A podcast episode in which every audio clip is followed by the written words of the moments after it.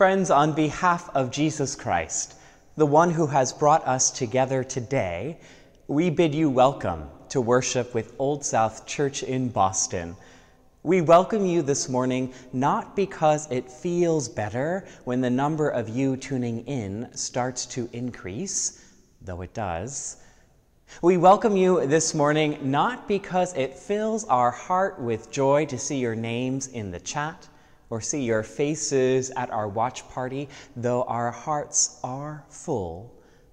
We welcome you this morning not because more of you tuning in means more money in the offering plate, though it should.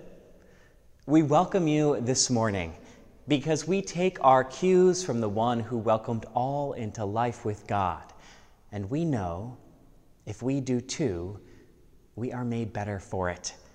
So, welcome to the queer and to the straight, the believer and the doubter, the young and the old, the shy and the bold. No matter where you are tuning in from, no matter what you bring, you are welcome here. Welcome to worship. I have two announcements, and the first is this. Next week, the wait is over. Our doors will be wide open, hymnals set out, and the instruments tuned. In person worship will return starting this Thursday with jazz worship at 6 p.m., and then next Sunday for all church worship at 10 a.m. It will be good to be together to sing, feast on scripture and music, and pray for the day when all signs of pandemic are behind us and all are safe and healthy. This building has not been the same without you, and I bet you haven't been the same without it. So put on your Thursday casual or your Sunday best and bring a mask. We will be waiting for you. We will also be live streaming our services so all can participate in our life together. Check out oldsouth.org for more information. Now, Old South Church in Boston has always been a teaching church. With our location near some of the best seminaries in the world, we delight in taking part in raising up the next generation of church leaders. We welcome seminarians who come to us with passion, vigor, excitement. They minister among us and they change us. And as bittersweet as it is, it is our job, our duty, to send them back out into the world to minister beyond our walls. Thomas Mitchell has been our seminarian over the past year, and he completes his time with us today. Thomas has perhaps had the most wild and curious seminarian experience than any other seminarian at Old South Church before him. For a great majority of you, you have never met him in person. He never processed down the aisle in black gown. He never bumped elbows with you at coffee hour. And still, Thomas ministered. He brought creativity and pizzazz. He brought a willingness to try and a hunger to learn. Thomas pastored us during the most challenging seasons of our life together. He is wise beyond his years. He is a gifted worship leader a gentle pastor, a fine teacher, and speaking on behalf of the entire staff, a good and wonderful colleague. We are different because of Thomas. We are better because of his ministry, and we will miss him. Still, as a teaching church, it is our job, our ministry, to populate the world with people like Thomas Mitchell. Lucky world. Thomas has one more year of seminary to go before he receives his Master's of Divinity. And over this next year, Thomas will be working in faith formation through a project that invites lay people to share stories from the Bible and why that matters to them. We will bless Thomas and we will wish him Godspeed at the end of the service today. And you are invited to join What's the Word? So after the service, you can wish Thomas Godspeed yourself. Friends, let us now gather ourselves for that which we have gathered the worship of God.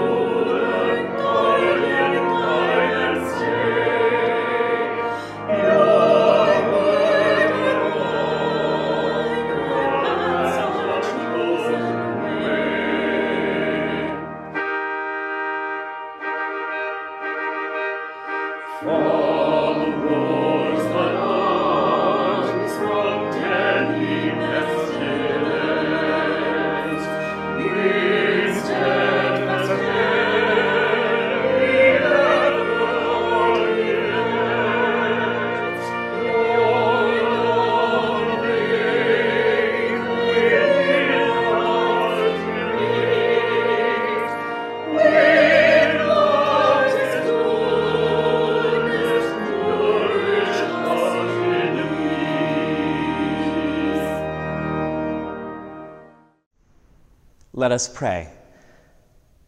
O God, whose hands built the earth, molded our bodies, and sewed the stars across the sky, we gather in your good presence this morning with praise and thanksgiving for your mighty deeds. Meet us here, labor God. Strengthen our hearts and our hands to work with you in the building of a world filled with justice, peace, and beauty. Amen. Amen. Amen. Amen. Amen. Amen.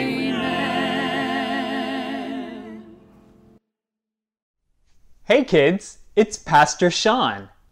Do you know what you want to be when you grow up? Maybe you want to be a doctor, or a movie star, or a chef.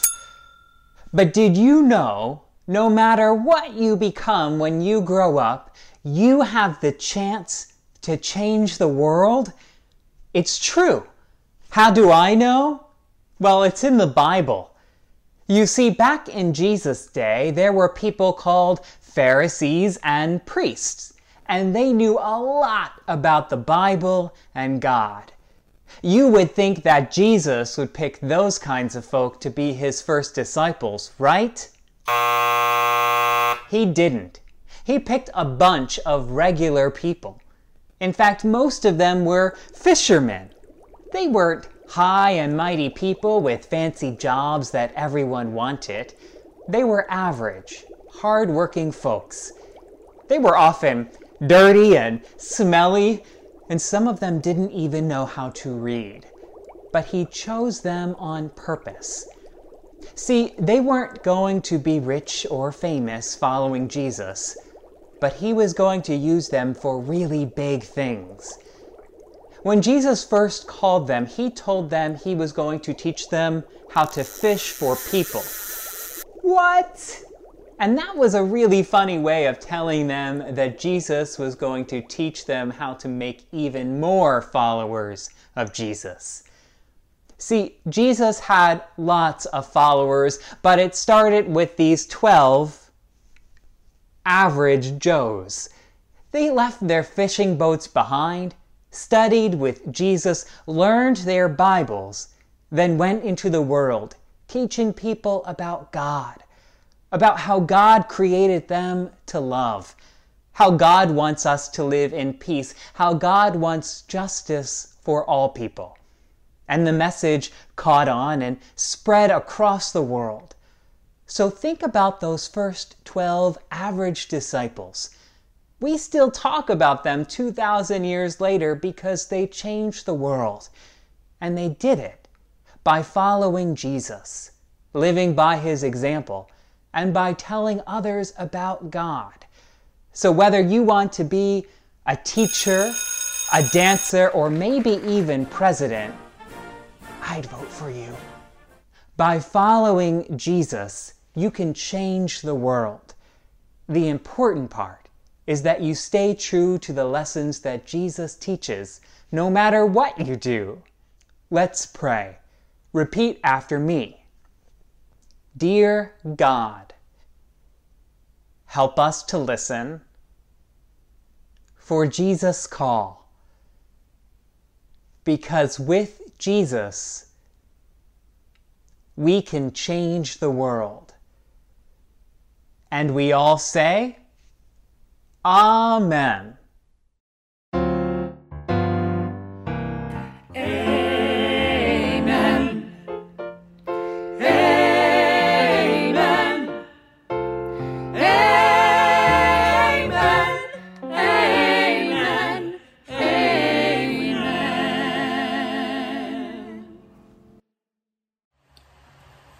Today's scripture passage is taken from the 22nd chapter of Proverbs, verses 1 and 2, 8 and 9, 22 and 23. A good name is to be chosen rather than great riches, and favor is better than silver or gold. The rich and the poor have this in common The Lord is the maker of them all. Whoever sows injustice will reap calamity, and the rod of anger will fail. Those who are generous are blessed, for they share their bread with the poor. Do not rob the poor because they are poor, or crush the afflicted at the gate. For the Lord pleads their cause, and despoils of life those who despoil them. Thanks be to God. Will you pray with me? O Lord, potter of creation, breath of life, may the words of my mouth and the meditations of all of our hearts be pleasing to you, our rock and our Redeemer. Amen. In 1973, a collective of women, almost all of whom were clerical workers, all of whom were tired of sexual harassment, tired of earning less than their male peers despite doing the same job, and tired of facing the reality that their careers could be held back by a bad boss or by a glass ceiling, came together and formed a union. The name of that union was Boston 9 to 5. Their work inspired the film 9 to 5, which starred Jane Fonda, Lily Tomlin, and Dolly Parton. It was also, of course, the inspiration for Parton's song, 9 to 5. Parton's song opens with a bouncy and inviting first verse. Tumble out of bed and stumble to the kitchen, pour myself a cup of ambition, yawn and stretch and try to come to life. Out on the streets, the traffic starts jumping with folks like me on the job from 9 to 5. But for all that bounce and invitation, the chorus of that song quickly tells us that something less positive is going on. The chorus sounds like this Working nine to five, what a way to make a living. Barely getting by, it's all taking and no giving. They just use your mind and they never give you credit. Want to move ahead, but the boss won't seem to let me. Right, there's a big difference there between that chorus and the first verse. It's important to note because this union was formed in 1973. Those lyrics were written in 1981, and yet the same song could be written today, albeit with the slight edit of the working day, which for many people is no longer 9 to 5. Hospitality and other service workers work frequently truncated shifts that last from 9 to 2, or 2 until 7, or 6 until close. And in many cases, even if they aren't scheduled to work, they're asked to remain available in case they need to be called in. More recently, the advent of new technology and our society's increasing demand for instant gratification of literally every need, coupled with the rising cost of basic necessities like food and shelter, has encouraged the rise of the so called gig economy. In this economy, personal cars become taxi replacements for anywhere from a few hours to the majority of a day. And in some cases, Americans leave their formal jobs and then hop in their car to begin delivering food or groceries. In the past year, many of us have worked from home, and so the traditional barriers between work and life, like commuting and having a physical separation between your home and your place of work, have been erased. And so many of us now find ourselves answering emails at 8 p.m. or sending a quick text to a work colleague right before or after dinner. It seems that in spite of all the advancements made in working conditions, in pay, and in hiring practices, we are again allowing labor to consume our lives. Be clear, however, that consumption is not a burden that is evenly shared. There's a trend here in terms of who often shoulders the heaviest burden in this economy, in this world of labor. And the stories that I'm about to share, I hope that you can see it. Last November, California voters passed Proposition 22, a ballot initiative that overturned AB 5, which was a major workers' rights law that required companies to reclassify their gig workers as employees who would have been entitled to minimum wage, to overtime, and workers' compensation. The campaign in support of Proposition 22 was the most expensive ballot measure in U.S. history, as companies that thrive on this classification system, on this gig economy, poured $200 million into ads encouraging support for it. This past December, we learned that managers at a meatpacking plant in Iowa organized what has been called a cash buy in, winner take all betting pool for supervisors and managers to wager how many of their employees would test positive for COVID 19. And on the West Coast, as temperatures soared beyond 100 degrees this past month, farm workers went to work. So perhaps it's no surprise that farm workers die from heat stroke at a rate nearly 20 times greater than any other civilian job in this country. Moreover, many of those farm workers, who are often immigrants and on the lowest rung of our socioeconomic ladder, are paid per piece rather than per hour, a reality made possible by the Fair Labor Standards Act, which, while establishing the 40 hour work week and banning oppressive child labor, also expressly exempted farm labor from its protections because agriculture was seen as a profession for black Americans. In each of the stories I've offered, there is a clear trend line. Those who endure the worst of labor are the marginalized, the poor, and the oppressed. Moreover, one can see in real time the decisions that are being made to enrich corporations and shareholders at the expense of workers. Not only does our scripture warn against this, but it provides a clear consequence. No matter what riches one accumulates, if that accumulation is built upon the backs of an exploited or impoverished people, then the oppressor will ultimately suffer loss. It is easy to overlook that declaration we live in a society that constantly tells us that the accumulation of riches is a noble and indeed a just pursuit, a pursuit that all of us should actively participate in. And yet, here sits this proverb, suggesting that a society organized in such a manner may certainly accumulate riches in the short term, while ultimately staggering towards loss. This is not much different than the question oft offered What does it profit a man to gain the whole world, yet lose his soul? What might it mean for us to focus on the accumulation of earthly possessions and to do so by harming God's creation? Proverbs is often seen as a collection of common sense sayings, as quick, short, and easy statements to read and move on from. But, my friends, in its entirety, Proverbs is a call a call to live a life that is pleasing to God, a call for self reflection. Because a close reading of this text reveals the reality. It is indeed possible to find ourselves under the impression that we are pursuing wisdom, when in reality we are following folly. Having said all of this, I want to be sure that we all note the beautiful call in the middle of today's scripture reading.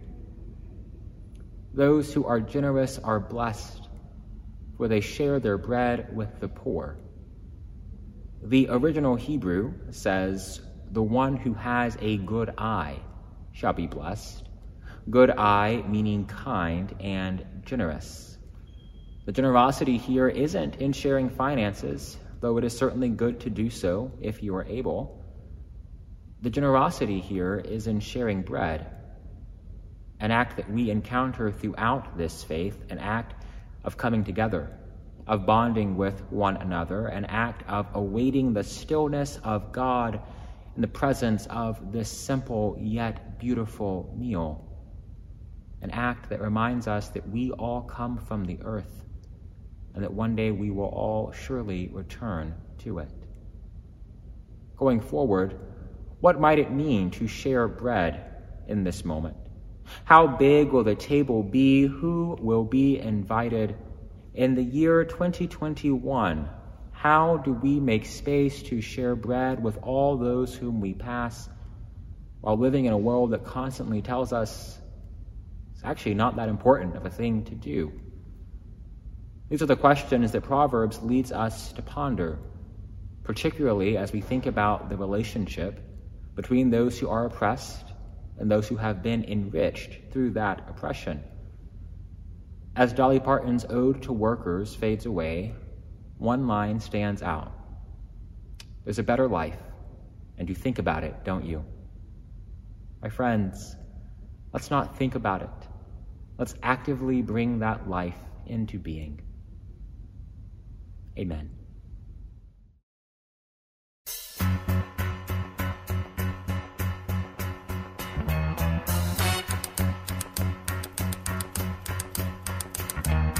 Tumble out of bed and I stumble to the kitchen. Pour myself a cup of ambition and yawn and stretch and try to come to life. The shower and the blood starts pumping. Out on the streets, the traffic starts jumping. Folks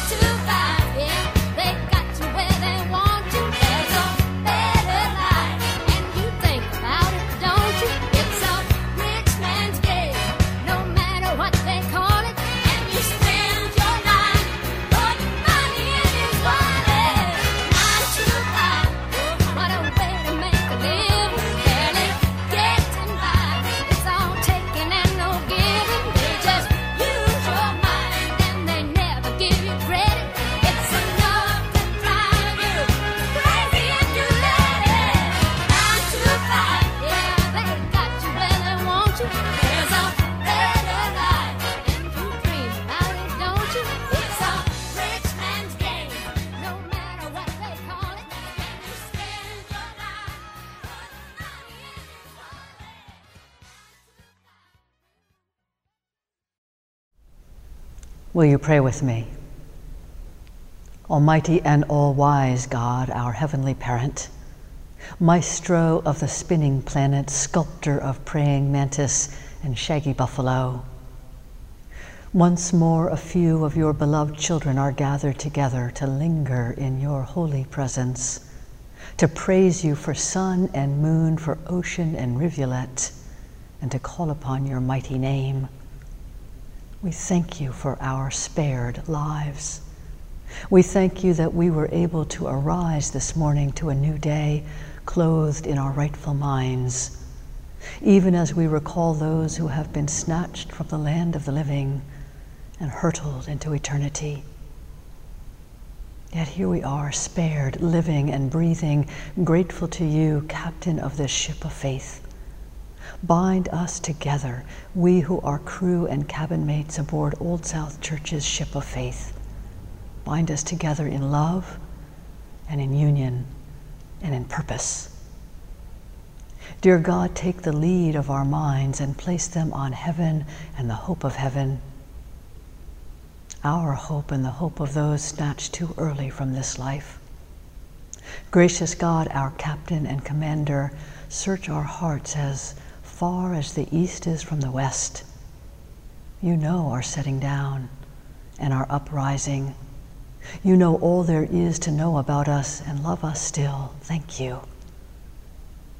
For these things we give you all thanks and praise.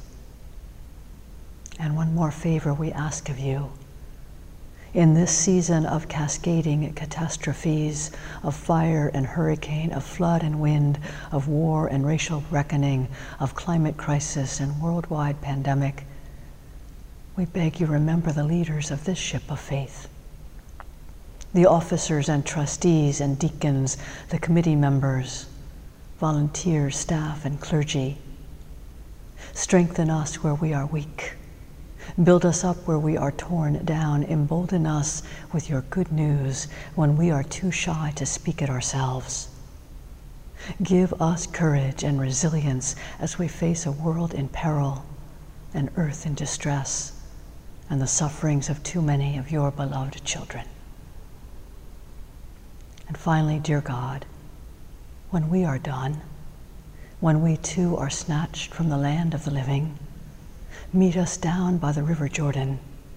Bid the water to be still, tuck our little souls into that low swinging chariot, and bear them away over yonder, where every day will be Sunday, and the sorrows of this world, its toils and travails, will come to an end. And so we pray. For Christ is our Redeemer, our Savior, our brother and friend. Amen and Amen. And let us now join hearts and voices in a primary school's version of the Lord's Prayer. Our parent in heaven, you are awesome. Show us who you are and how you want us to be. Make earth more like heaven Please give us what we need to keep going each day. Help us when we are wrong and clean us up on the inside. Help us to let other people off and move on. Keep us from bad stuff. You're in charge. You're strong and powerful and always there forever. Amen.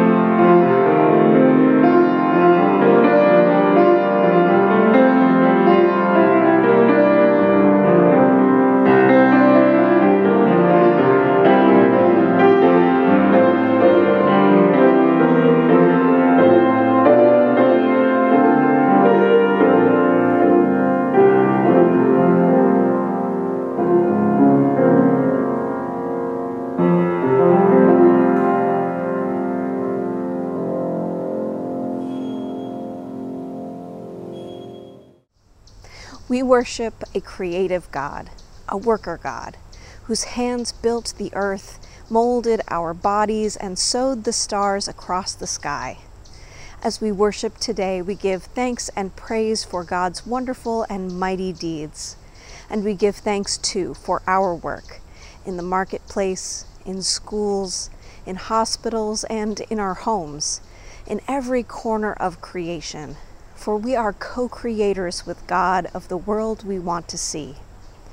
We share our talents of teaching, of speaking, of thinking of believing that what we do matters, and we share our resources, our time, our talent, our earnings, for we know that in God's sight all of this will be multiplied and put to best use. May God strengthen our hearts and our hands in this work. May God offer us moments of rest and renewal, and may we show ourselves enough love and care to take that Sabbath time. May we recognize that we are more than the sum of our contributions, but recognize too that to give of ourselves is to step out in faith.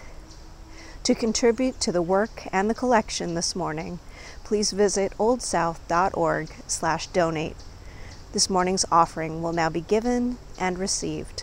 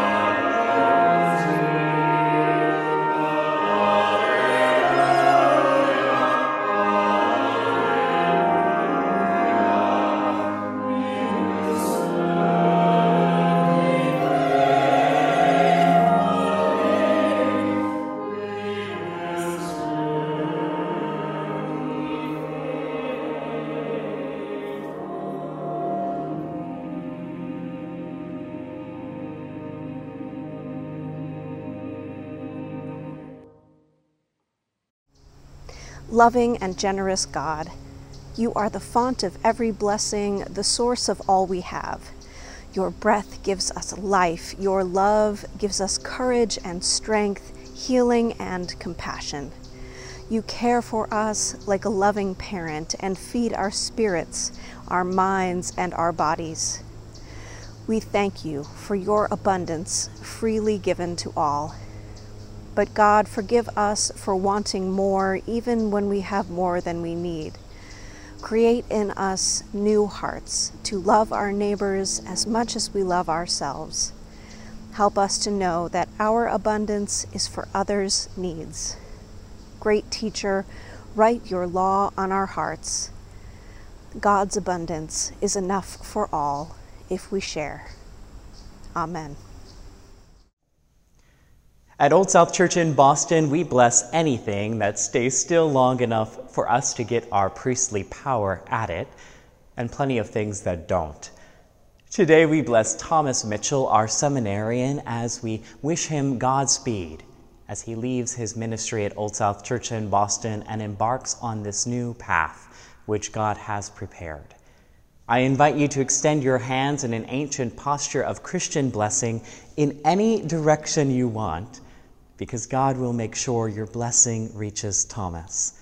We need you to raise both hands nice and high so that even from afar, Thomas will feel the weight and care of your blessing. Let us pray. God, we give you thanks for Thomas for the care and healing he has offered, for the power of his outpoured love, for his smart and good style, for his willingness to work and weep and pray alongside us. God, we give you thanks, and we pray that you will guide him in his journey. Be with him in his new household of faith. Open minds to his wisdom Open hearts to his love, open arms to his presence. God, may we cherish our memories of Thomas. May we bless him with the space he will need to start anew. May we make room in our church for all of those who will follow. And may we receive them with gladness and joy. In gratitude for this special way that pastors and people share life with you, and through Jesus Christ we pray. Amen.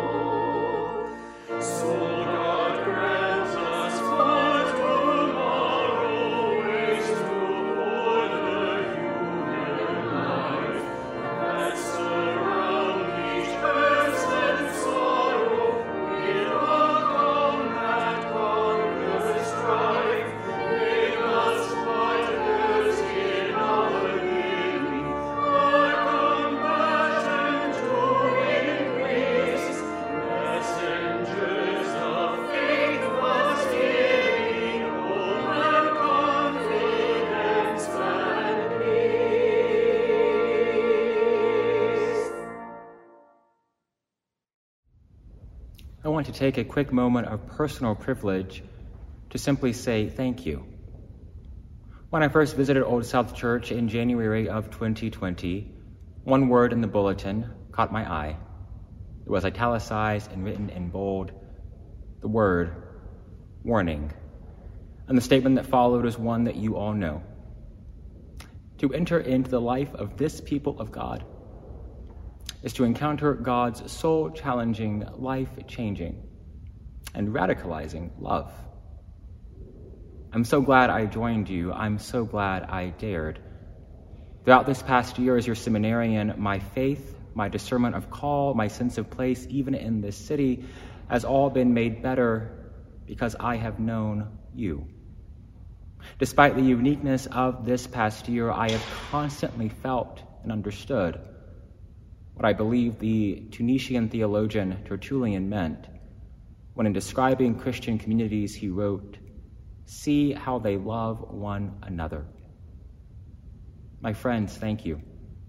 Thank you for letting me be a part of your journey, and thank you so, so very much for being a part of mine. Will you pray with me? Lord, we pray that we might go from here committed to serving all of your children, paying special attention to those who are on the outside of the margins of our society, those who are overworked, who are forgotten, who are ignored.